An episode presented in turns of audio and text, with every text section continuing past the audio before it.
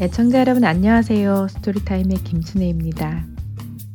오늘은 말 때문에 일어난 조금 아픈 이야기가 준비되어 있습니다.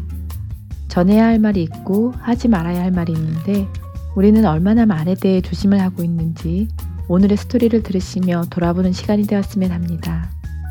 그럼 오늘의 스토리 Stolen Words 같이 들으시겠습니다.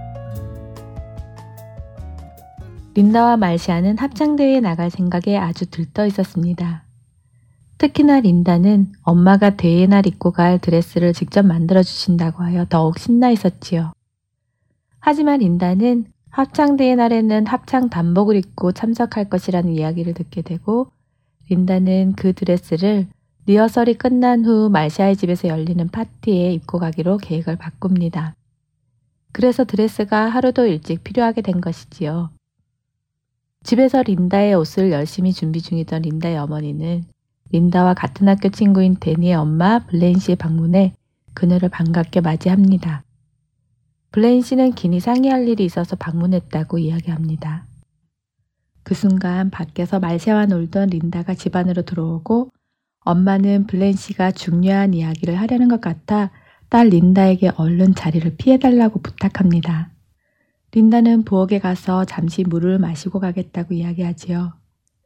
또한 드레스가 합창 당일날 입을 것이 아니라 하루 전날 말샤의 집에 놀러 갈 때 입을 것이기에 조금 더 서둘러 만들어 달라고 엄마에게 부탁을 하고는 물을 마시러 갑니다. 린다가 부엌으로 간 뒤 린다의 엄마는 다시 대화를 이어갑니다. 씨는 한쪽에 놓여 있는 린다의 드레스에 큰 관심을 보이며 자신도 바느질을 좋아하니 돕겠다고 말하곤 드레스를 바느질하기 시작했습니다. 그리고는 조심스레 자신이 린다의 엄마를 방문한 이유에 대해 이야기하기 시작했습니다. 최근 들어 아들 데니가 장난이라고 하기에는 조금 심각할 정도의 불장난을 하기 시작해서 걱정이라고 고백했습니다. 아이를 늘 주시하고 관찰해야 할 정도로 그 심각성이 커서 너무 염려가 된다고 말하며 오늘 아침에는 데니의 아빠가 데니를 데리고 소방서에 데려갔다고 이야기하십니다. 아이를 그곳에 데려가 소방관들과 대화를 하게 되면 조금이라도 아들에게 도움이 되진 않을까 하는 생각에서였습니다. 기도를 요청하는 블레인 씨의 말에 린다의 엄마는 알겠다고 대답하며 말을 이어가다 잠시 멈춘 후 린다를 크게 불렀습니다. 린다가 아직 자신의 방으로 들어가지 않고 부엌에 여전히 있다는 사실을 알아차린 것입니다. 엄마의 부름에 린다는 사실 부엌에서 데니의 엄마가 하는 모든 이야기를 들었지만 못 들은 척 행동하며 자신의 방으로 들어갔습니다. 린다의 엄마는 데니의 엄마를 위로하며 함께 기도하겠다고 약속한 후 자신에게 말해줘서 고맙다고 이야기합니다. 며칠 뒤 드디어 합창대회가 열리는 날이었습니다. 오늘 자신의 팀이 잘하면 주대표로 합창대에 나갈지도 모른다는 사실에 린다는 잔뜩 기대하고 있었습니다. 평소보다 조금 일찍 학교에 도착한 두 사람은 학교 주변을 산책하러 갑니다. 그리고 그때 지하실 창문을 통해 연기가 나오는 것을 보게 됩니다.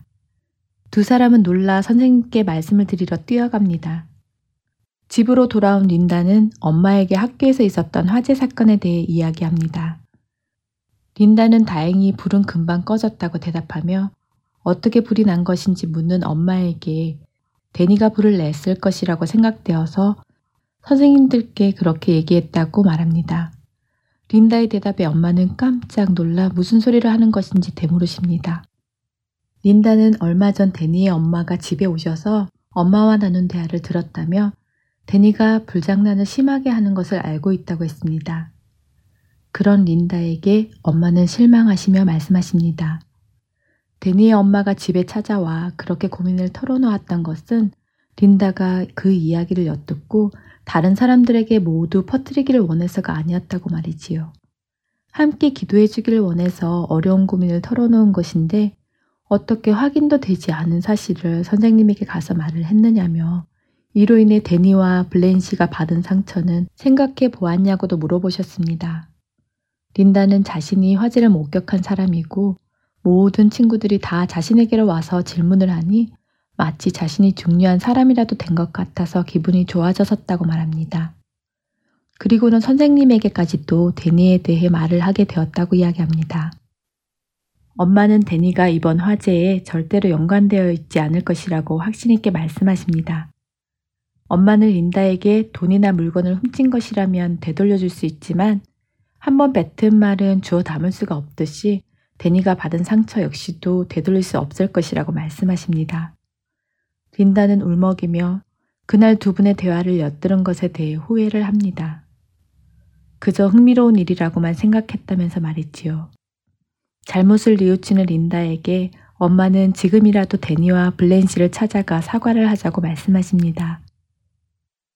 그때 친구 말샤가 찾아오고 린다는 학교에서 일어난 화재 사고가 전기압선으로 인해 생겨난 화재인 것을 알게 됩니다. 세 사람은 데니가 모든 사람으로부터 오해를 풀게 되어 다행이라고 말합니다. 린다는 곧 합창대회가 있어서 데니에게 사과를 하러 가기 잠시 주저하지만 데니에게 빨리 사과하지 않고는 대회를 즐길 수 없을 것 같다고 이야기하며 오늘의 드라마는 마칩니다. 찬양 한 곡 들으시고 스토리타임 계속 진행합니다.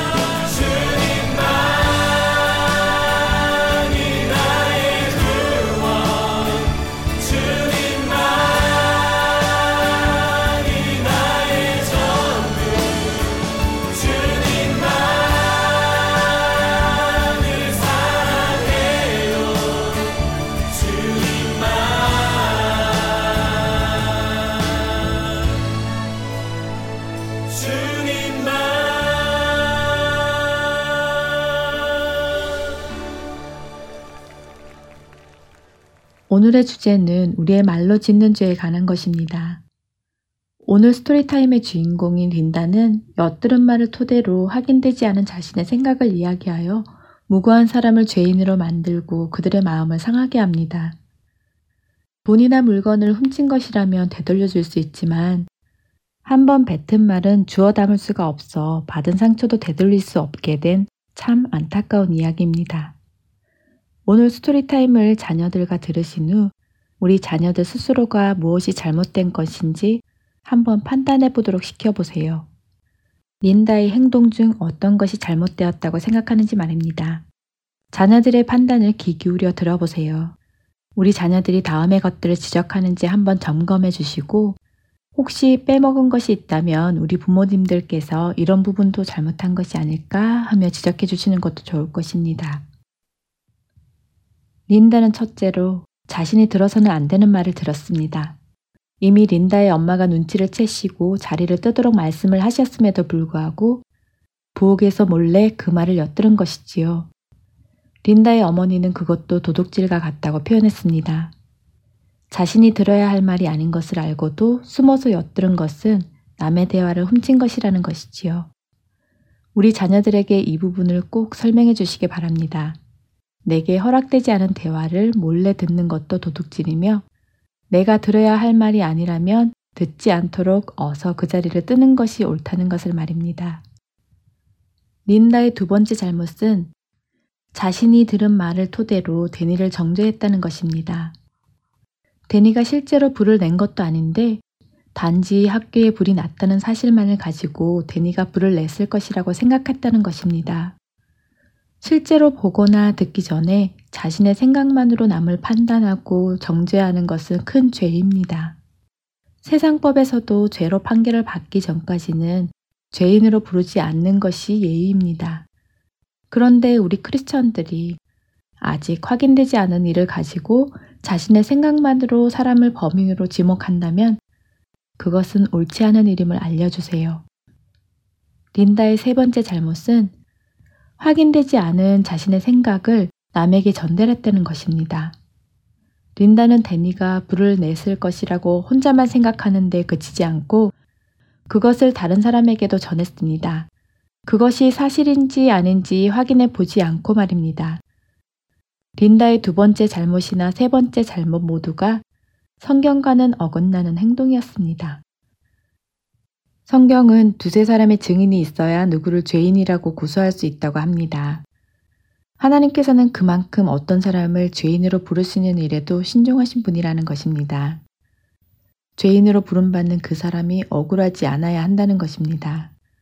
하나님께서 그렇게 신중하게 죄인을 구분하시는데 우리 사람들은 너무 쉽게 다른 사람들을 죄인으로 지정한다는 것이 참으로 아쉽습니다.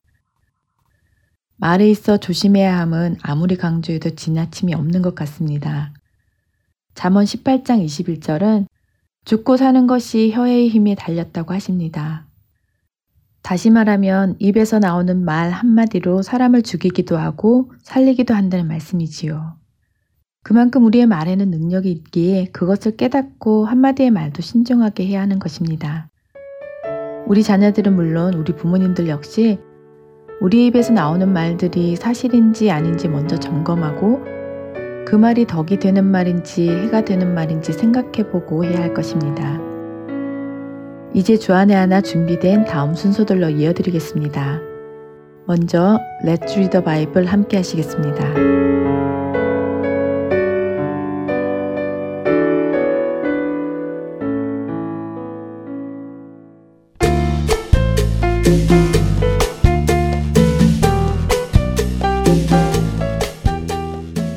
애청자 여러분 안녕하세요. 레츠 리더 바이블 진행의 박재필입니다.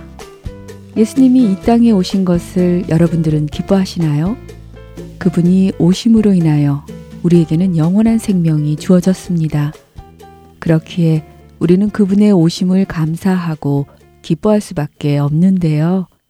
하지만 참되신 왕이신 예수님께서 이 땅에 오셨을 때 모든 사람들이 기뻐한 것은 아니었습니다.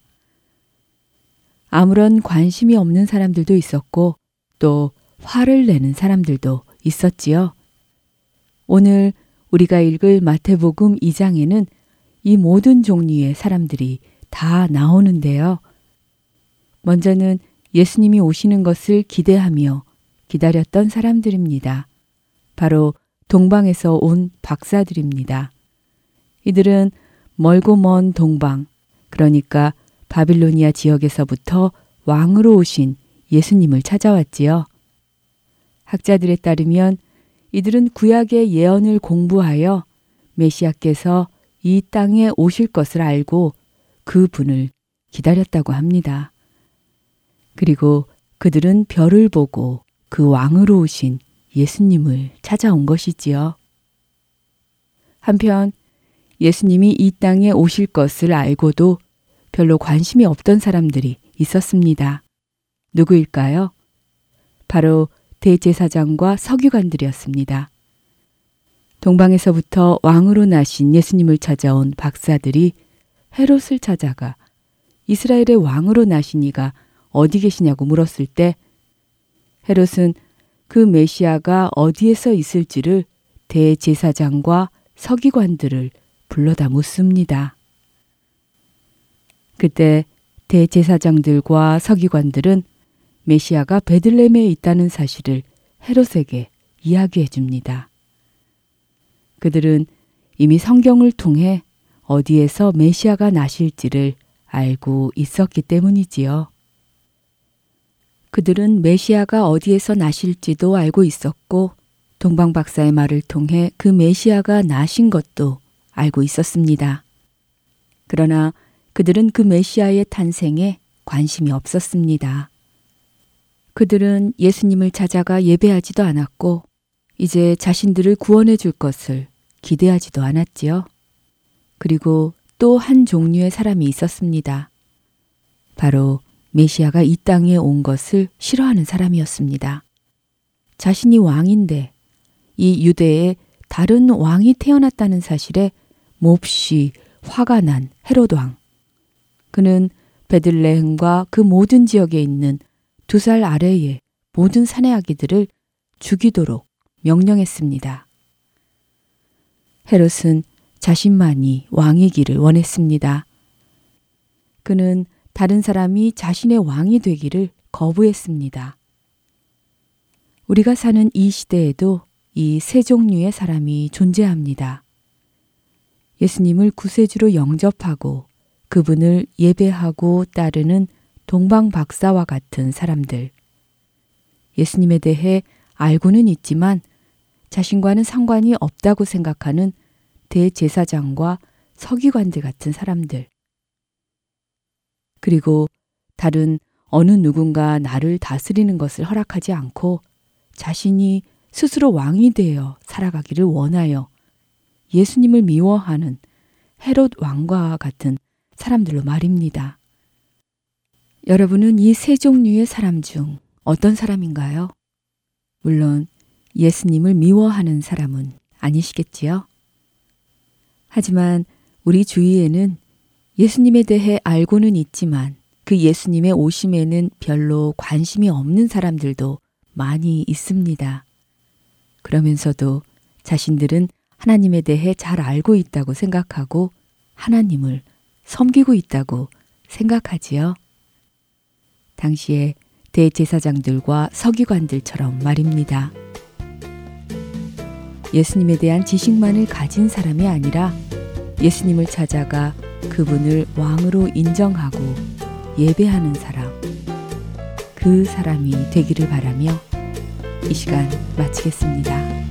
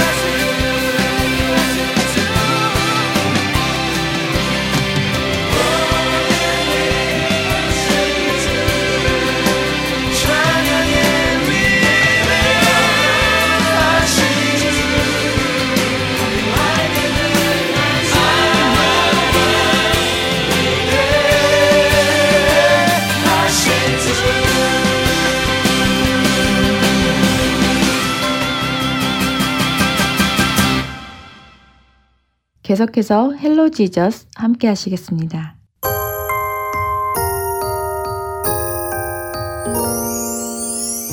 여러분 안녕하세요. Hello Jesus 진행의 김민석입니다. 지난 시간에는 거라사에 살던 군대 귀신이 들린 사람을 자유하게 해주신 예수님을 만나보았습니다. 오늘은 또 누가 예수님을 만날까요? 오늘의 이야기 들어보시겠습니다. 예수님 당시 이스라엘 사람들은 회당이라는 곳에 모여 하나님을 예배하고 성경을 배웠습니다. 지금의 교회와 비슷한 곳이었지요.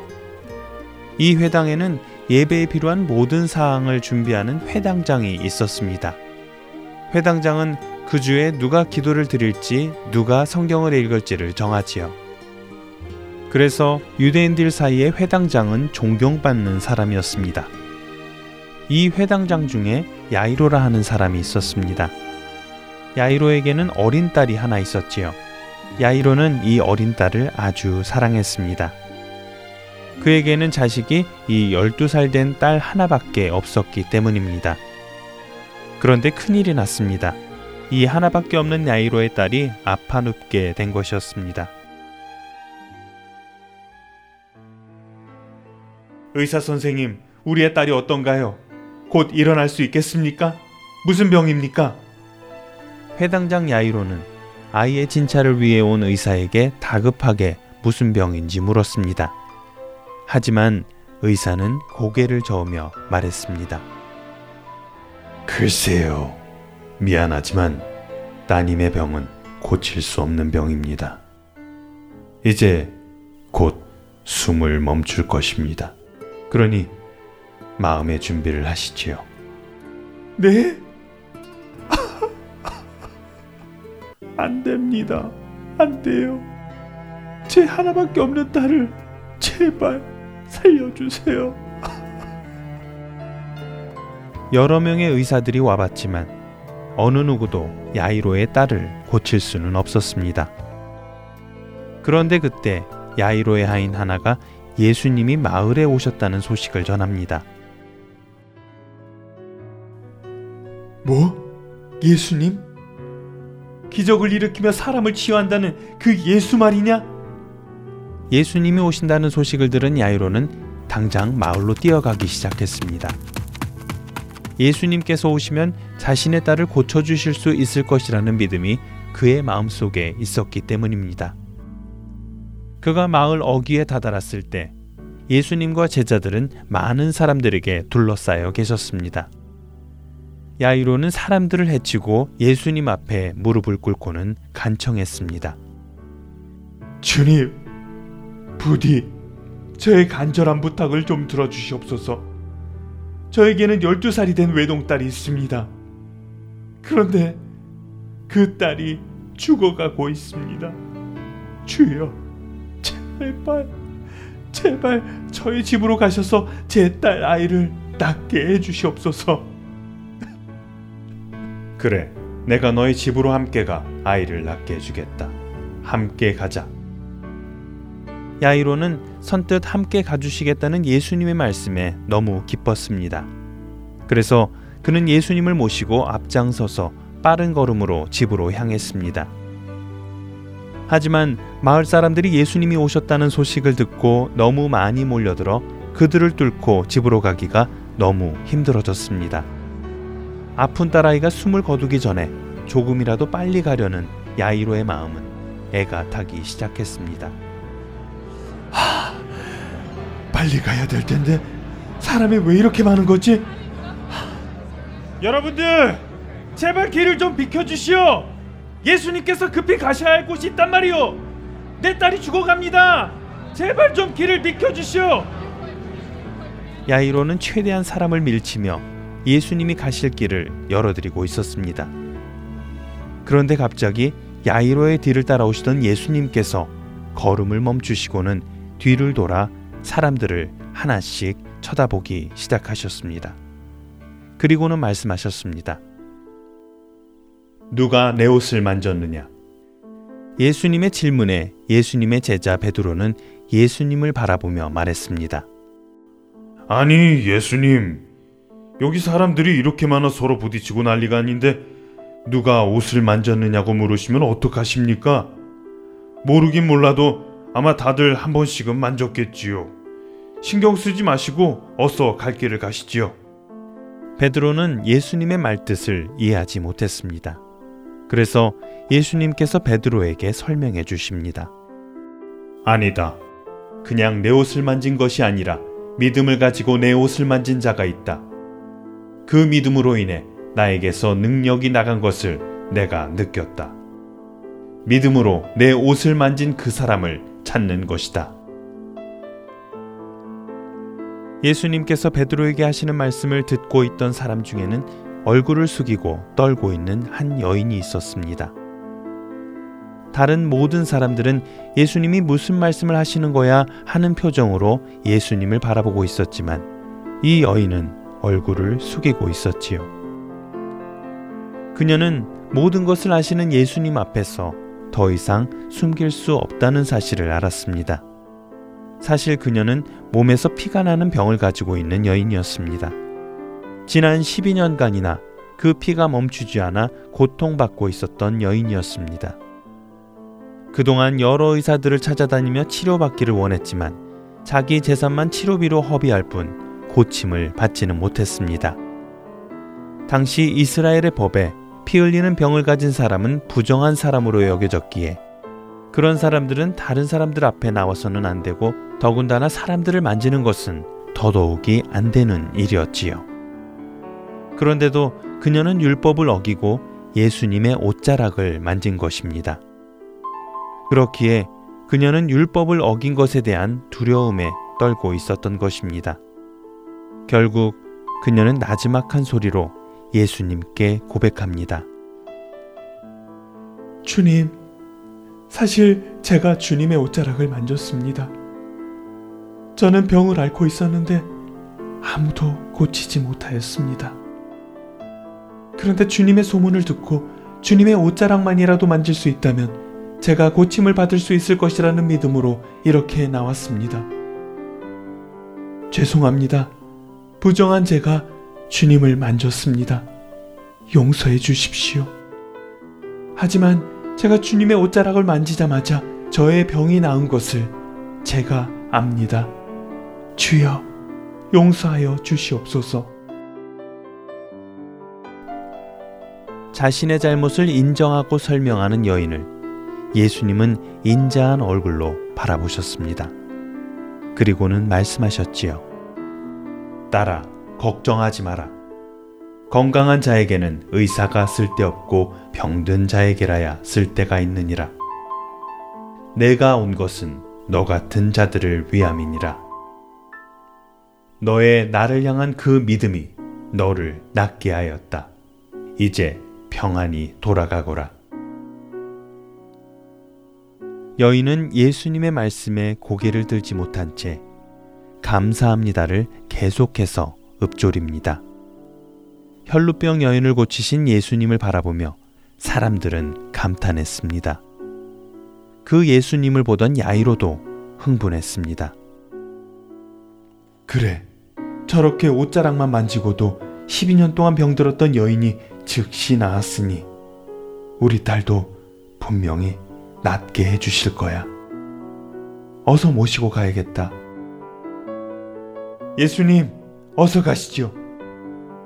여보시오들, 길을 좀 비켜주시게! 다시 길을 가려 하는 야이로와 예수님 일행. 그런데 바로 이때 야이로의 집에서 한 사람이 달려옵니다. 주인 나리! 아니, 어쩐 일로 여기로 나왔느냐?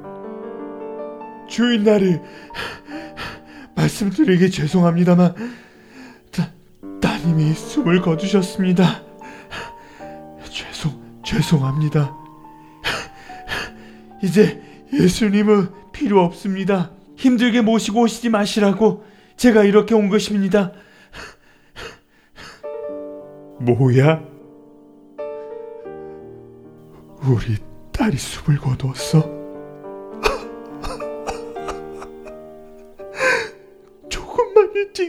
예수님을 모시고 갔다라면 그런 일이 없었을 텐데. 야이로는 할 말을 잃은 채 멍하니 예수님을 바라봅니다. 하지만 멍하니 있는 야이로와는 달리 예수님은 그를 보시며 웃음 띤 얼굴로 말씀하십니다. 야이로야, 걱정하지 마라. 두려워하지도 말고 나를 믿어라. 그러면 내 딸이 살아날 것이다. 예수님의 말씀에 야이로는 믿음을 가지고 다시 집으로 향합니다. 야이로의 집에 도착했을 때 집안의 사람들은 아이의 죽음으로 인해 통곡하고 있었습니다. 예수님은 우는 사람들을 향해 말씀하셨습니다. 울지 말아라. 이 소녀는 죽은 것이 아니라 자고 있는 것이다. 예수님의 이 말씀을 들은 사람들은 속으로 예수님을 비웃으며 입술을 실룩입니다. 뭐? 아이가 자고 있다고? 저 사람은 죽은 것과 자는 것도 구별 못하면서 선지자라는 건가? 치, 그럼 내가 더 선지자겠구만. 하.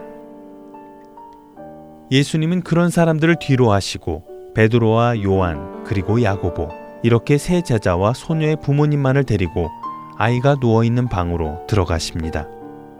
그리고는 아이의 손을 잡으셨지요.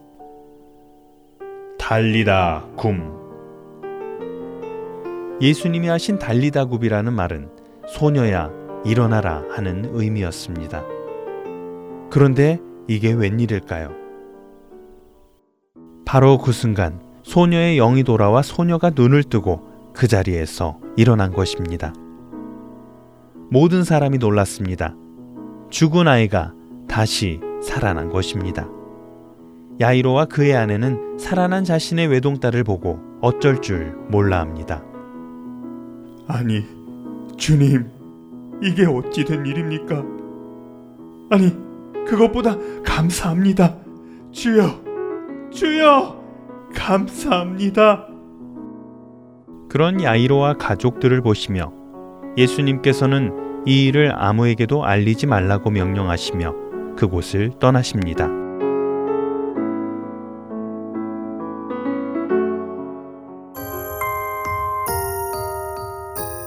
야이로는 죽어가는 딸을 살리기 위해 가는 길이 멀고도 멀었을 것입니다. 그러나 예수님은 그 어느 때도 요동하지 않으셨습니다. 딸이 죽었다라는 소식을 들었을 때에도 발걸음을 재촉하지 않으셨지요. 그 딸 아이의 생명이 하늘 아버지의 손에 있다는 것을 잘 알고 있기 때문이었습니다. 그리고 가는 길에서 만난 그 여인 역시 12년 동안 아무도 고치지 못한 병을 예수님의 옷자락을 잡는 것만으로도 회복이 되었습니다. 우리를 구원하시는 구원자 예수님이기도 하시지만 우리를 치료해 주시고 살리고 죽이는 생명의 모든 권한도 가지고 계시답니다. 하나님께서 그 권한을 아들이신 예수 그리스도께 주셨지요. 헬로우 지저스 오늘 이 시간 여기에서 마치도록 하겠습니다.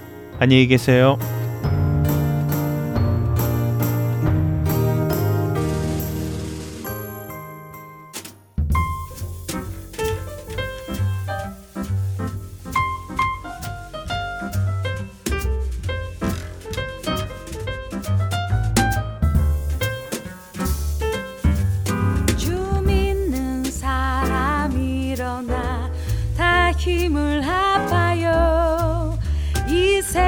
세상 모든 마귀를 다쳐서 멸하세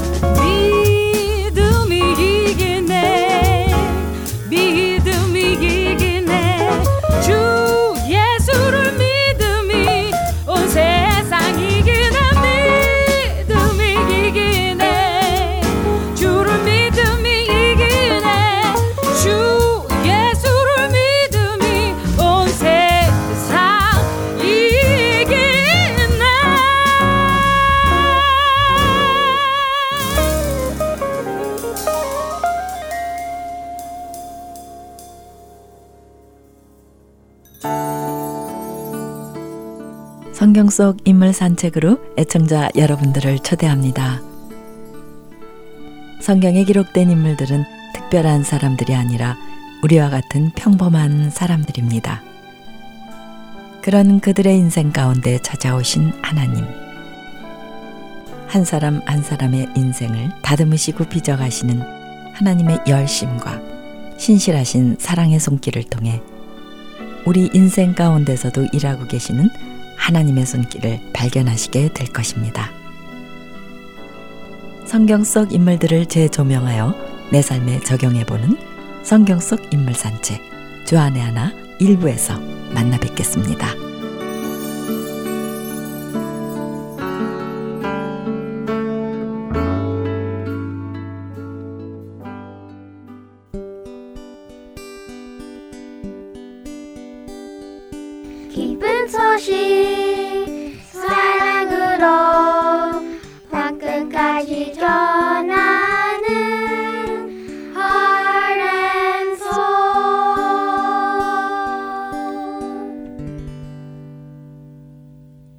시리즈 설교 시간입니다.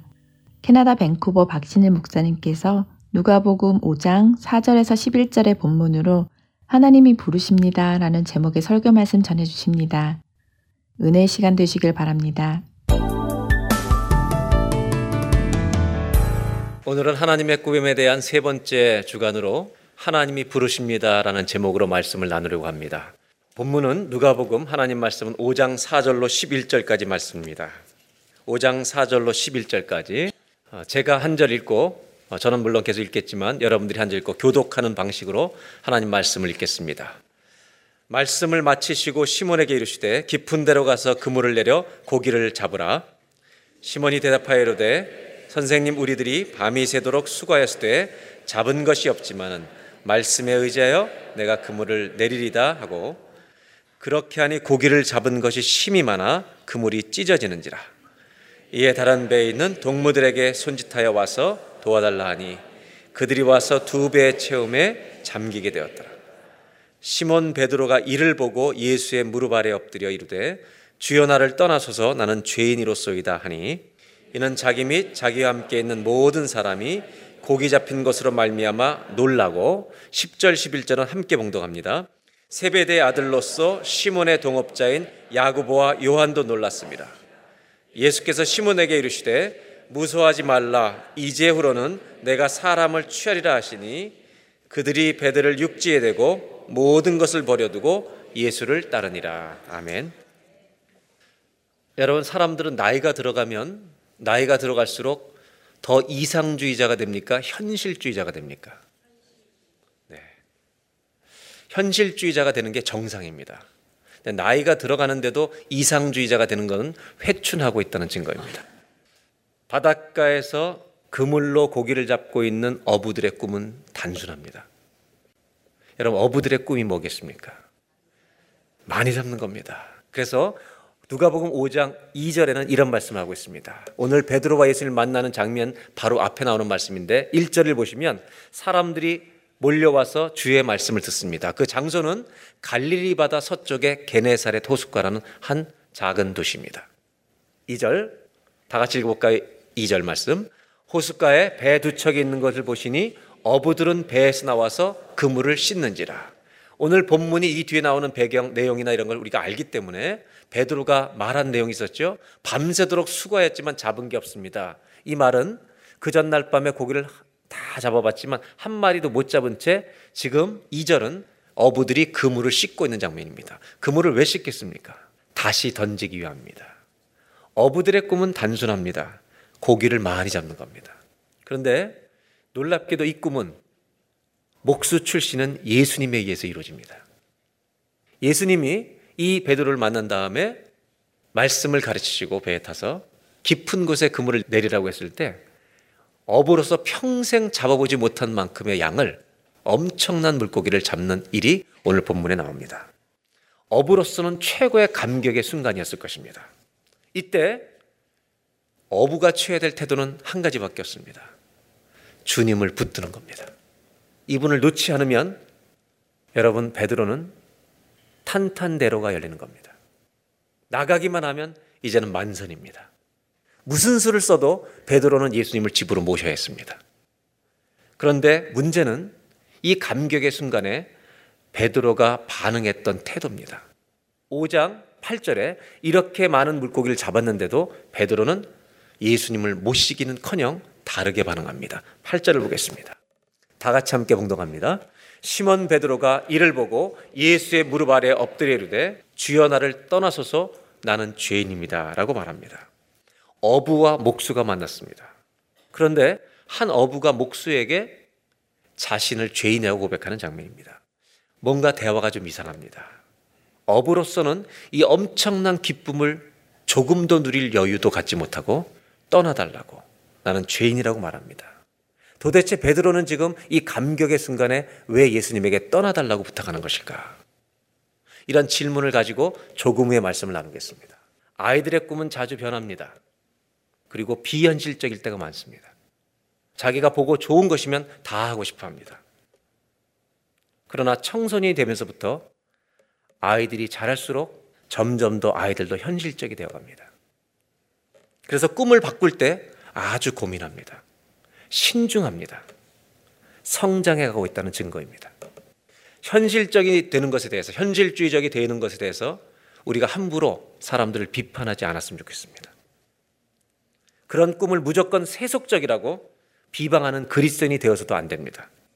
어부가 고기를 잡고 싶은 꿈, 사람이 돈을 벌고 싶은 꿈은 현실적이고 자연스러운 것입니다.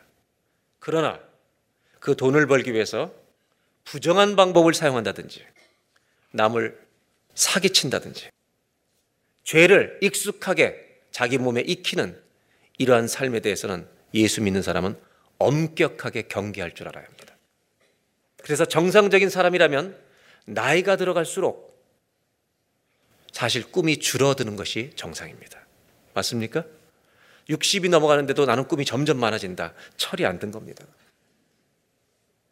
왜냐하면 비현실적인 꿈에서 사람들은 현실적인 꿈으로 바뀌는 것이 인생의 정상적인 이치이기 때문입니다. 그렇다면 믿음을 가지고 사는 사람들의 꿈은 어떤 것일까? 믿음을 가지고 살아간다는 것은 어떤 꿈을 가지고 살아가는 것일까? 마치 현실과 이상 사이를 아슬아슬하게 걸어가는 것이 믿음이라고 생각하면 여러분 오해입니다. 길은 분명히 다릅니다. 믿음으로 산다는 것은 현실적인 것, 비현실적인 것, 이것으로 규정할 수가 없습니다. 믿음의 길은 쉽게 말하면 하나님의 말씀을 따라 사는 길인 줄로 믿습니다. 그것이 현실적이냐, 아니냐, 관심이 없습니다. 어떨 때는 지나치게 현실적으로 보입니다. 어떨 때는 너무도 현실과 동떨어진 모험적이고 위험한 것처럼 보입니다. 그런데도 그 말씀을 따라가는 것을 우리는 믿음의 길이라고 말합니다. 믿음은 상황을 쫓는 것도 아니고 내 감정을 쫓는 게 아닙니다. 주의 말씀을 쫓아가는 것입니다. 베드로는 지금 예수님을 만났을 때 너무나 큰 성공이 눈앞에 있는 겁니다. 저분 붙들면 매일 만선의 기쁨을 누릴 수 있습니다. 그런데 베드로는 현실주의적인 길을 택하지 않습니다. 자기 꿈도 말하지 못하고 오히려 떠나달라고 말합니다. 왜 베드로는 그 만선의 어부의 꿈을 이뤘음에도 예수님을 오히려 떠나달라고 나는 죄인이라고 말했을까? 여기서 우리는 베드로가 본 것을 볼 줄 알아야 합니다. 이것을 이해하시려면 성경 말씀 오늘 본문 두 절을 좀 비교해 볼 필요가 있습니다. 누가복음 5장 5절을 보겠습니다. 다 같이 한번 동동합니다. 시몬이 대답하여 이르되 선생님 우리들이 밤이 새도록 수고했을 때 잡은 것이 없지만은 말씀에 의지하여 내가 그물을 내리리다. 여러분 베드로가 다른 본문은 생략하고 베드로가 지금 말하고 있는 것 중에 한 단어 예수님을 부르는 호칭에 대해서 얘기하려고 합니다. 예수님에 대해서 베드로는 선생님이라고 말합니다. 그분이 율법에 대해서 박식한 분 같았습니다. 그래서 그분을 선생님이라고 부릅니다. 그런데 만선의 기적을 체험하고 나서 예수님을 부르는 호칭이 바뀝니다. 5장 8절입니다. 다 같이 한번 읽겠습니다. 시몬 베드로가 이를 보고 예수의 무릎 아래에 엎드려 이르되 주여 나를 떠나서 나는 죄인이로소이다. 지금 베드로는 선생님이라고 부르다가 이 기적을 목격하고 이렇게 바뀝니다. 주여 여기 주님은 하나님이라는 것을 알고 부르는 것입니다. 이분이 메시아인 걸 알았습니다. 조금 전에만 해도 선생님이라고 했습니다. 그러나 지금은 주님이라고 부릅니다. 여러분 베드로는 하나님을 만난 줄로 믿습니다. 내 인생에 예수님이 오신 겁니다. 사람은 지나치게 현실적입니다. 우리는 뼛속까지 현실적입니다. 그래서 여러분 성경이 보여주는 건 뭐냐면 사람은 웬만한 충격이 오지 않으면 현실적인 꿈을 바꾸지 않습니다. 절대 내려놓지 않습니다. 돈이 많은 사람이 죽을 병에 걸려봐야만 돈보다 귀한 걸 압니다. 여러분, 사람은 너무 현실적이어서 우리의 그 현실적인 꿈이 바뀌려면 충격이 필요합니다. 오늘 베드로를 통해서 보여주는 건 이것입니다. 하나님을 뵈야 합니다. 주님을 만나야 합니다. 그 주님을 만나야 여러분 우리 인생에 충격이 오는 겁니다. 하나님을 만나는 사람은 본능적으로 압니다. 이사야가 주의 임재를 뵈는 순간 화로다 내가 망하게 됐다 깨달아 버리는 겁니다. 왜냐하면 이분이 창조주시고 이분이 내 인생을 주관하실 분이구나. 이분이 이끄는 대로 내 인생은 가버리게 되는 거구나. 이걸 알아야 되는 겁니다. 그래서 이분이 말씀하시면 내 꿈이 바뀔 것을 베드로는 직감한 것입니다. 여러분 하나님을 보면 알아볼 줄 알아야 합니다. 여러분은 이런 하나님을 만나셨습니까? 우리가 믿는 하나님은 전능자 맞으십니까? 역사의 주인이 맞으십니까? 베드로가 만난 하나님이 우리가 만난 주님 맞습니까? 그럼에도 불구하고 베드로는 현실을 살고 싶었습니다. 주님의 놀라움을 체험했는데 이분이 주님인 걸 알았지만 특별한 변화를 꿈꾸고 싶지 않았습니다. 업으로 살다가 인생을 마치고 싶었습니다. 그는 갈릴리 바다에 너무 익숙해져 있었습니다. 여러분 우리에게는 다 게네사렛 호수가 있습니다. 내가 그대로 살고 싶은 돈 벌고 건강해 살고 싶은 지극히 현실주의적인 내 게네사렛 호숫가가 다 있습니다. 떠나고 싶어 하지 않습니다. 이게 갈릴리 어부의 꿈입니다. 그런데 하나님을 만나니까 흔들리는 겁니다. 저분을 뵈는 순간 저분은 내 인생을 바꿀 분이라는 걸 벌써 알아버린 겁니다. 우리도 마찬가지입니다. 우리도 그것을 모르진 않습니다. 그러나 우리가 살던 대로 살고 싶은 것입니다. 오늘 먼저 정리하고 싶은 것이 있습니다. 베드로를 통해서 하나님이 알려주시는 것입니다. 사람이 하나님을 만난다는 이 사건은 내가 전혀 꿈꿔보지 못한 새 꿈을 잉태할 수 있는 준비는 되어 있다는 것입니다. 왜냐하면 우리는 현실적인 사람이기 때문에 내 인생을 책임질 수 있는 사람이 아니라면 그 말을 믿거나 따를 수 없기 때문입니다. 이 세상의 주인이신 하나님을 참으로 만났다면 우리는 적어도 따라가고 싶지 않은 마음이 있어도 그분이 내 인생을 바꿀 수 있다는 것을 우리는 알고 있습니다. 우리는 아무에게나 인생을 맡기지 않습니다. 그럼에도 베드로는 현실이 너무 좋았습니다. 돈 벌고 건강하고 이렇게 살아가는 갈릴리 바다의 익숙한 환경이 너무 좋았습니다. 그래서 베드로는 주님 앞에서 자신의 죄인됨을 고백합니다. 하나님 무릎 앞에 엎드립니다. 그리고 이렇게 간청합니다. 하나님, 제가 그냥 이렇게 살다가 돈 벌고 건강하게 살다가 인생을 마치게 해달라고 간청하면서 떠나달라고 부탁합니다. 사람은 주님을 만나도 현실주의자가 됩니다. 무섭게 현실주의자입니다. 우리가 믿는 하나님, 창조주이십니다.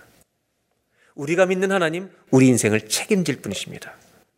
그럼에도 우리가 여전히 내가 살고 있는 삶의 방식, 지극히 현실주의적인 돈을 벌고 건강하게 자녀들 잘 되는 이 모든 것이 나의 꿈으로 되어버린 갈릴리 바다에 익숙하게 살고 싶다면 우리도 적어도 베드로처럼 주님께 간청해야 합니다. 하나님이 전능자시라면 부탁해야 합니다. 저희를 이렇게 살도록 내버려 달라고. 주님, 저는 주님 만났지만 내가 이렇게 살고 싶습니다라고 여러분, 하나님이 정말 하나님이시라면 우리는 간청하셔야 합니다. 그분은 내 인생을 바꿀 수 있는 능력의 주인이기 때문에 여러분, 그분에게 우리는 무릎 꿇고 내가 살고 싶은 대로 살게 해달라고 부탁해야 합니다. 그래야만 우리가 믿는 하나님은 전능자십니다.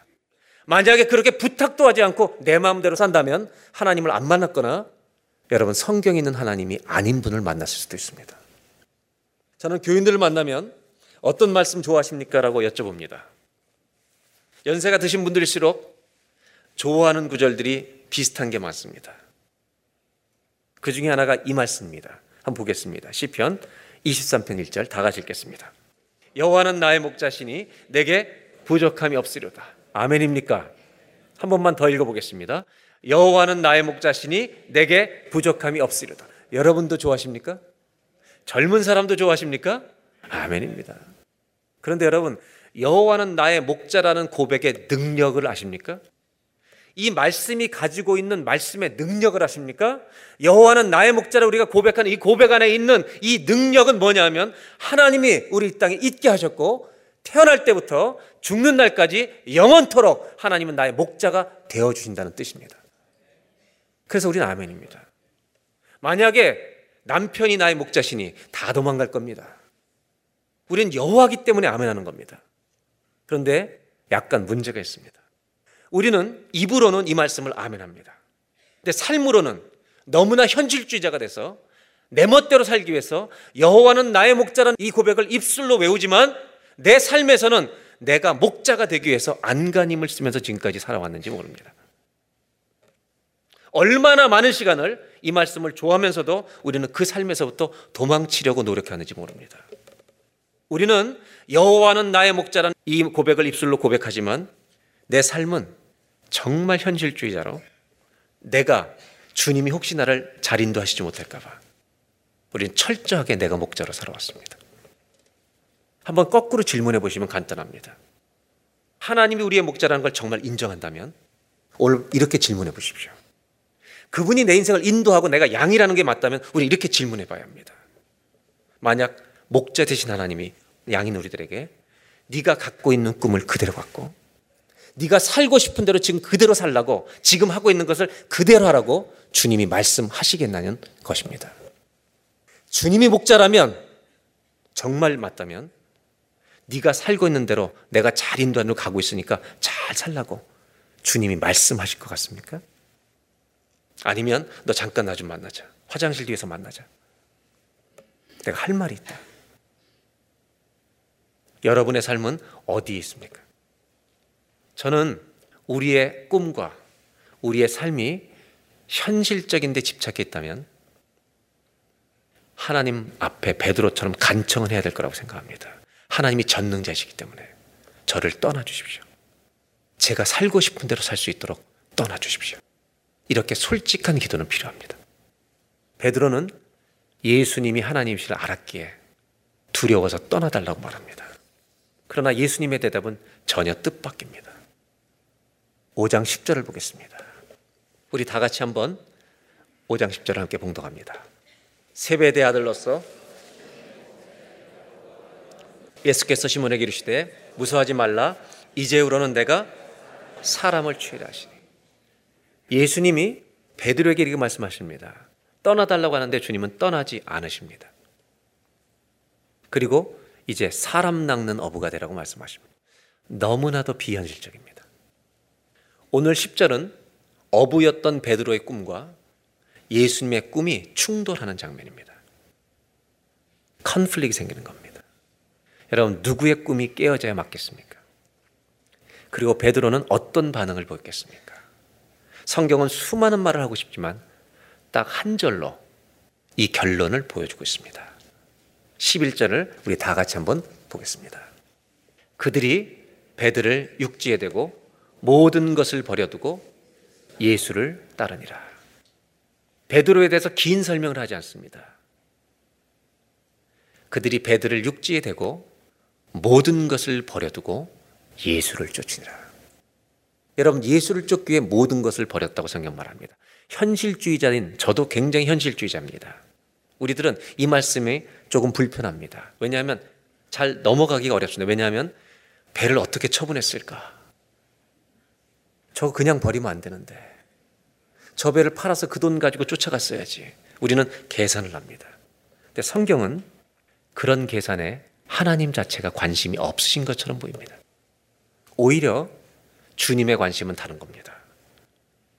베드로를 보라고 말씀하십니다. 다 버리고 떠난 베드로를 보라는 겁니다. 예수님은 우리에게 이렇게 떠난 베드로를 보여주고 싶어 하시는 것 같습니다. 여러분, 베드로는 그날 떠납니다. 자신이 익숙했던 자리에서 떠납니다. 갈릴리 어부의 꿈과 모든 배와 그물을 그는 굿바이를 페어웰을 하고 결별을 선언하고 떠나는 것입니다. 그리고 예수님을 쫓아가는 겁니다. 오늘 제가 이 전반부에 먼저 설명드리려고 하는 것은 믿음의 길이 과연 뭘까라고 하는 것입니다. 우리가 예수님을 쫓는다고 하는 길이 과연 무엇일까?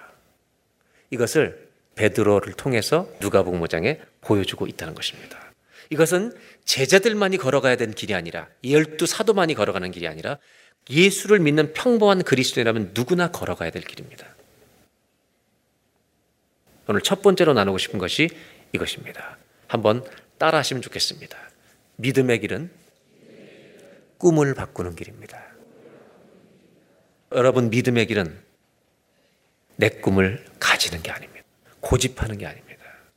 믿음의 여정 자체가 내 꿈이 주님의 꿈으로 바뀌어가는 여정입니다. 이것이 그리스도인이 되어가는 것입니다. 하나님을 믿는다는 것에는 내가 예수님을 쫓기로 결단한다는 것에는 꿈의 갈등이 일어난다는 것입니다. 나의 꿈과 하나님의 꿈을 바꿔버리는 겁니다. 이 과정이 우리 인생에 일어나는 것을 믿음의 여정이라고 말합니다. 우리는 아직도 현실적인 꿈을 내가 이루어가기 위해 몸은 교회 나오지만 주님이 내 인생에 떠나달라고 바라는 사람인가? 아니면 내 꿈을 버리고 그물과 배를 버리고 떠나려고 하는가? 아니면 이미 떠난 사람들인가? 우리는 그 셋 중에 하나 있을 것입니다.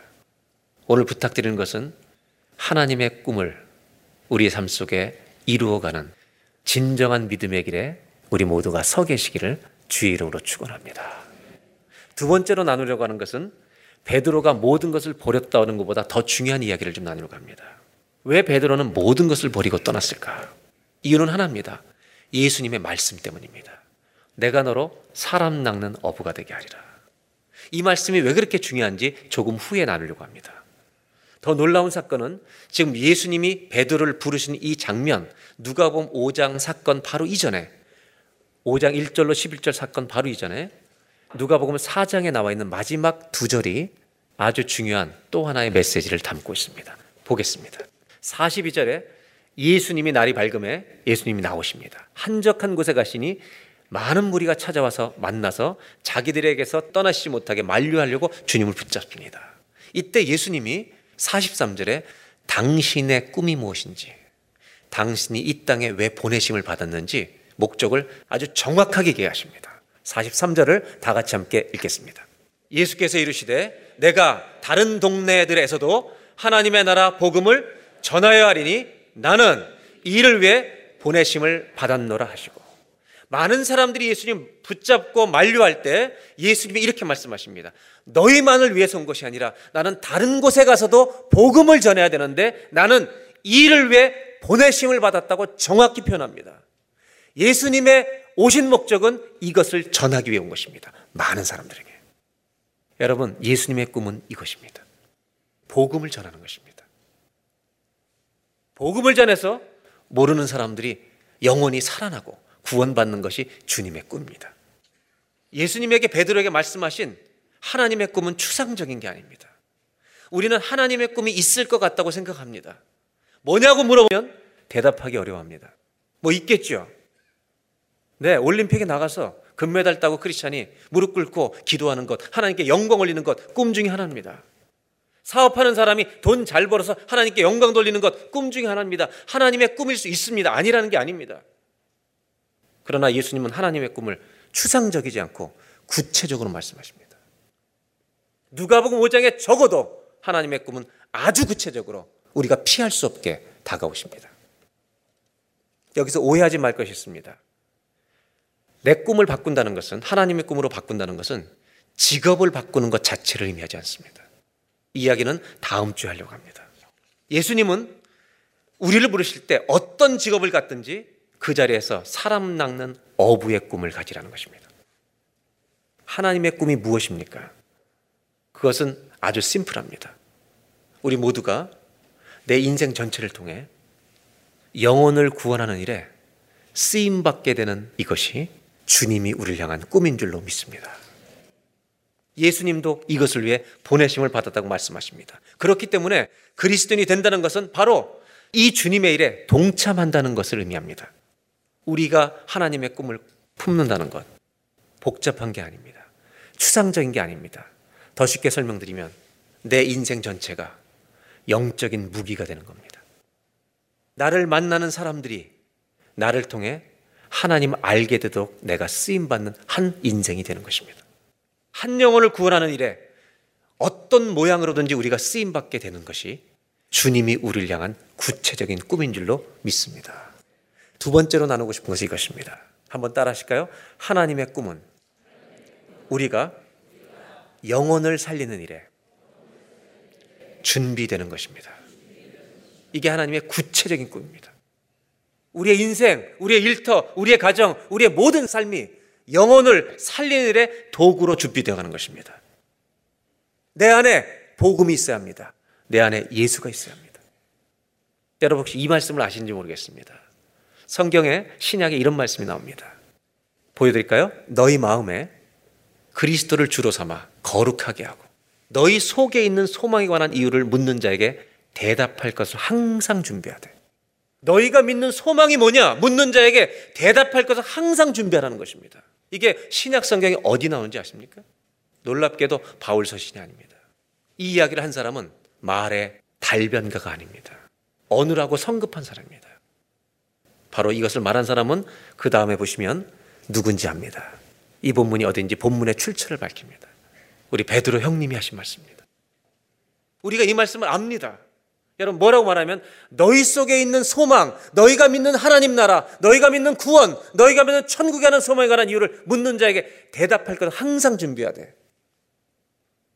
우리는 어떻게 하면 돈 벌 수 있습니까? 항상 대답을 준비하고 있습니다. 어떻게 하면 건강해질 수 있습니까? 매일 365가지를 대답할 수 있는 준비를 하고 있습니다. 그런데 죽어가는 영혼이 찾아와서 어떻게 하면 살겠습니까? 얘기할 때 여러분 할 말이 있습니까? 여러분 안에 예수가 있습니까? 여러분이 그 복음을 전할 준비가 되어 있습니까? 하나님의 꿈은 돈 잘 버는 거 아닙니다. 그것으로만 우리의 꿈이 아닙니다. 그게 아니라는 거 아닙니다. 건강, 그것만이 아닙니다, 여러분. 그 모든 것조차도 우리를 통해서 죽어가는 영혼을 살리는 일에 우리가 쓰임 받게 되는 것이 하나님의 꿈인 줄로 믿습니다. 우리가 아깝게 생각하는 배와 그물로 돌아가 보려고 합니다. 꼭 천국 가시면 우리 가시면 저한테 주님께 꼭 물어봐 달라고 잊지 말고 챙겨 주시기 바랍니다. 주님 베드로가 버린 배와 그물 누가 주워갔습니까? 저는 이런 거 궁금해요. 성경 읽다 보면. 그러나 성경은 거기에 관심을 갖지 않고 모든 것을 버렸다는 의미가 무엇인지를 우리에게 설명해 주려고 합니다. 성경은 배를 누가 사고 팔았는지 관심이 없습니다.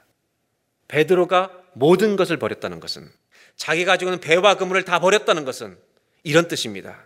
내 직장, 내 일터가 하나님의 나라, 하나님의 꿈과 아무 상관없이 붙들고 있었던 내 모든 것들을 버린다는 말입니다. 돈, 돈, 돈. 성공, 성공, 성공. 하나님과 아무 관계없이 추구했던 거 다 버리라는 것입니다. 여러분, 집을 팔아 없애라는 말이 아닙니다. 직장을 떠나라는 말이 아닙니다. 여러분의 직장에, 여러분의 인생에, 여러분의 집에 하나님의 꿈이 들어가게 하라는 것입니다. 주님은 그 얘기를 하시는 겁니다. 그래서 하나님은 우리에게 질문하십니다. 너희는 하나님의 꿈과 아무런 상관없이 살아온 너희의 꿈, 너희의 그 그물과 배들 버렸느냐? 왜 안 버리고 아직까지 살고 있느냐? 왜 그러면서 나를 쫓는다고 입으로는 말하고 있느냐? 오늘 우리에게 묻고 계십니다. 사랑하는 여러분, 우리는 갈릴리 바다에 익숙합니다. 게네사렛 호숫가가 친숙합니다. 돈 버는 현실주의자가 우리 몸에 딱 맞습니다. 주님은 그거 버릴 수 있느냐고 물어보십니다.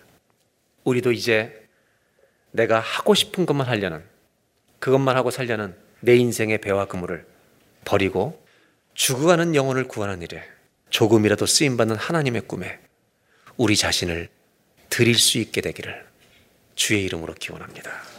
이것이 우리를 향하신 하나님의 꿈입니다.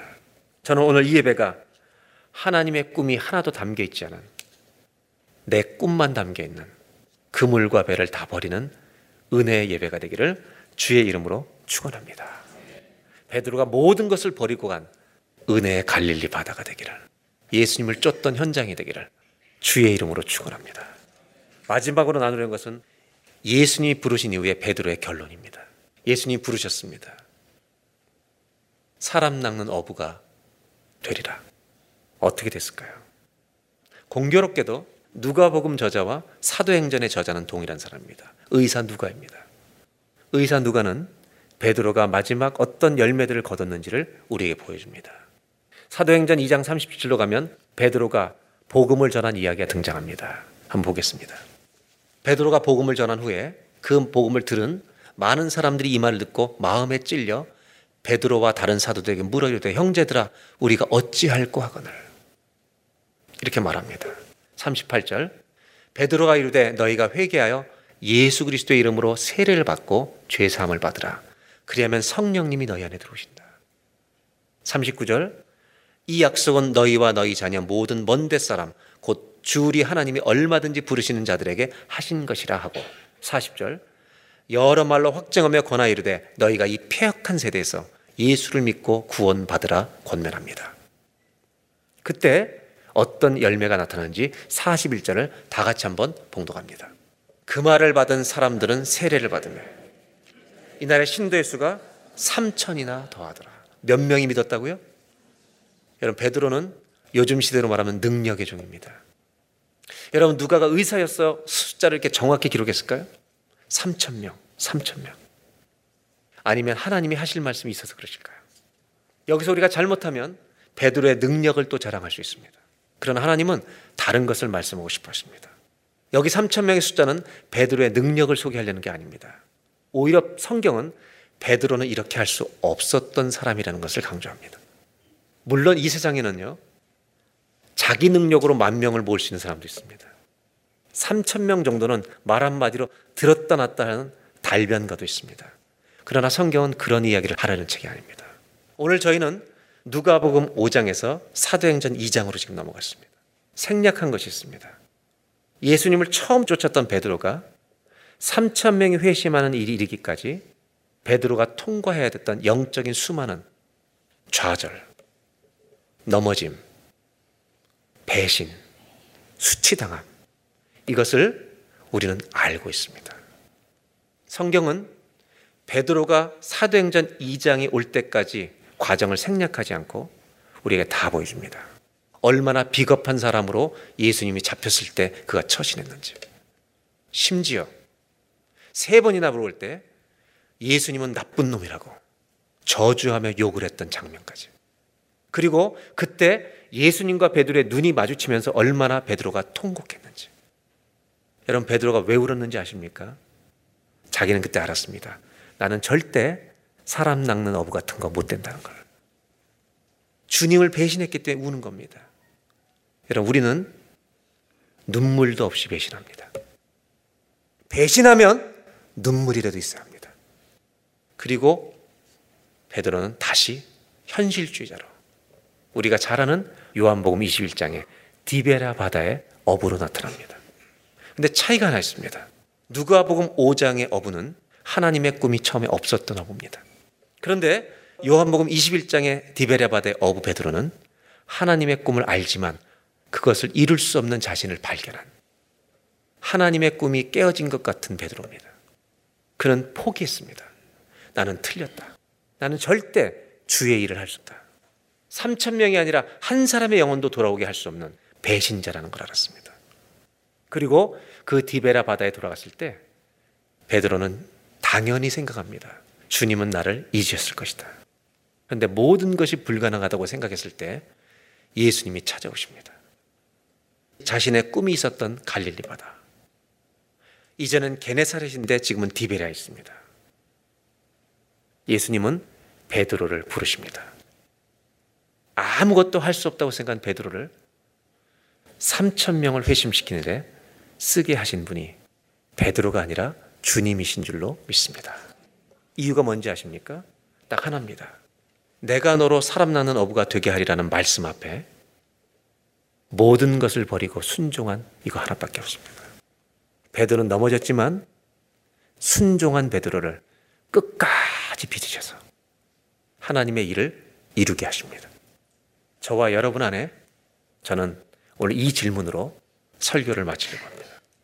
저와 여러분 안에 많은 영적 배신이 있었습니다. 주님이 없는 것처럼 살았던 삶이 참 많습니다. 돈 때문에 우리는 주님을 부인했을 수도 있습니다.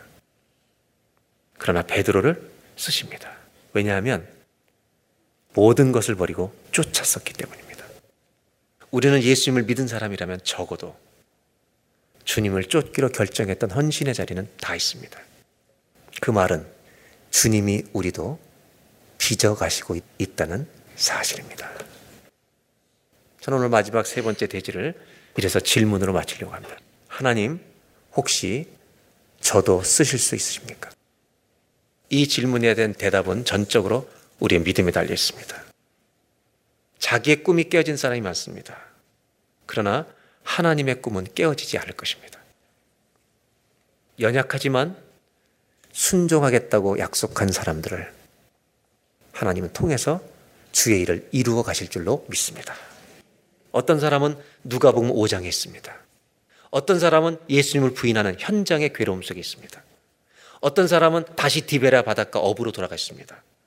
어떤 사람은 사도행전에 있습니다. 하나님 말씀하십니다. 나는 너를 쓰고 싶다. 나는 너를 떠나지 아니할 것이다. 오늘 우리는 이렇게 기도해야 됩니다. 하나님, 혹시 저도 쓰시고 싶으십니까? 혹시 저도 쓰실 수 있겠습니까? 우리 잠깐 기도하겠습니다. 우리는 주님을 믿는 사람들입니다. 누가복음 5장의 출발점에 있는 사람도 있고 사업하면서 예수님을 부인하며 돈을 취하는 현장의 괴로움 속에 있는 사람도 있습니다. 우리는 얼마나 지긋지긋한 현실주의자인지 모릅니다. 갈릴리를 떠나기 싫어합니다. 그 배를 버리기 싫어합니다.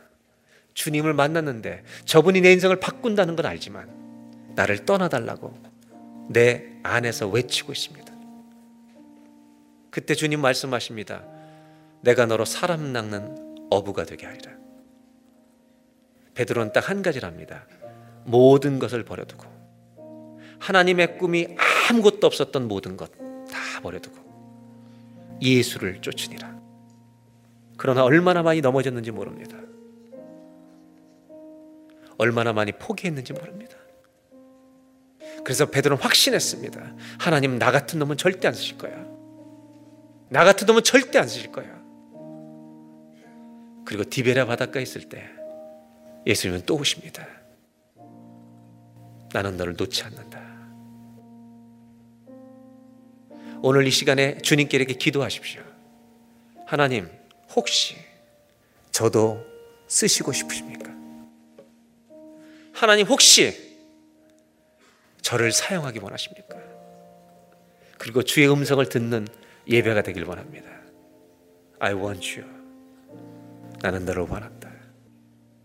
이 시간 다 같이 기도할 때 하나님 내 꿈이 멈추어지게 하시고 내 전체 인생과 가정과 일터가 죽은 영혼을 살리는 데 쓰임 받는 도구가 되게 하여 주시옵소서. 이것이 주님의 꿈입니다. 구체적인 꿈입니다. 다 같이 한번 합심하여 기도할 때 다 같이 하나님 혹시 저를 쓰실 수 있습니까? 혹시 저를 써줄 수 있습니까? 다 같이 시간 합심하여서 주 앞에 기도합니다. 하나님 아버지 우리 인생을 돌아보면 우리는 너무나도 지극히 갈릴리 바다에 그물과 배를 사랑하는 현실주의자들입니다.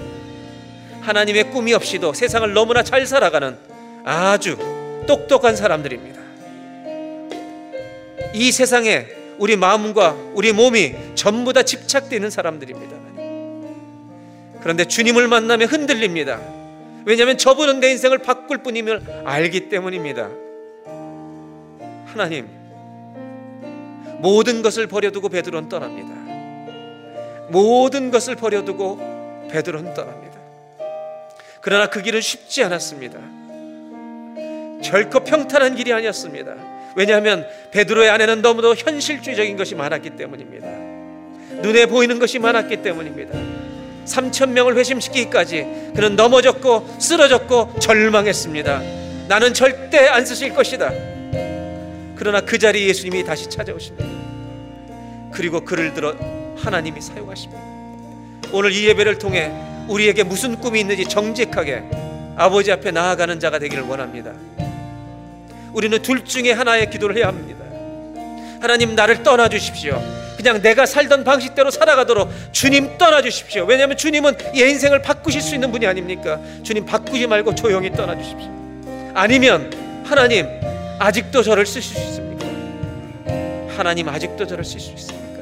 이렇게 기도해야 합니다. 그리고 주의 음성과 응답을 받는 예배가 되게 하여 주십시오. 하나님 아버지, 우리는 둘 중에 하나의 기도를 해야 합니다. 주님은 놀라우신 분입니다. 그래서 내 인생을 바꾸실 수 있기 때문에 내 곁을 떠나 주십시오. 내 마음대로 살고 싶습니다. 이렇게 기도하든지 나 같은 놈 쓰지 않을 거라는 확신하에 베드로가 처했을 때 다시 오신 예수님을 만났던 베드로처럼 하나님 혹시 저를 쓰실 수 있습니까? 하나님 혹시 저에게 실망하진 않으셨습니까? 혹시 저를 쓰실 수 있다면 써 주십시오. 이것이 오늘 우리의 기도가 되게 해 주십시오. 예수님의 이름으로 기도합니다.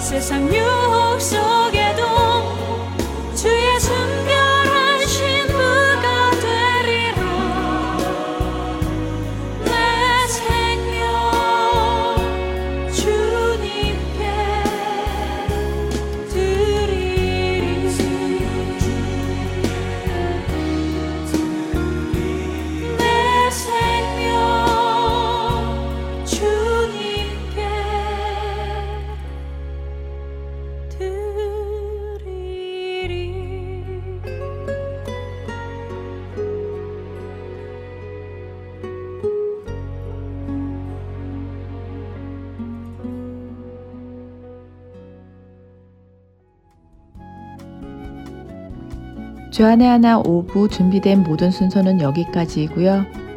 함께 해주신 여러분들께 감사드립니다. 저는 다음 주에 다시 찾아뵙겠습니다. 안녕히 계세요.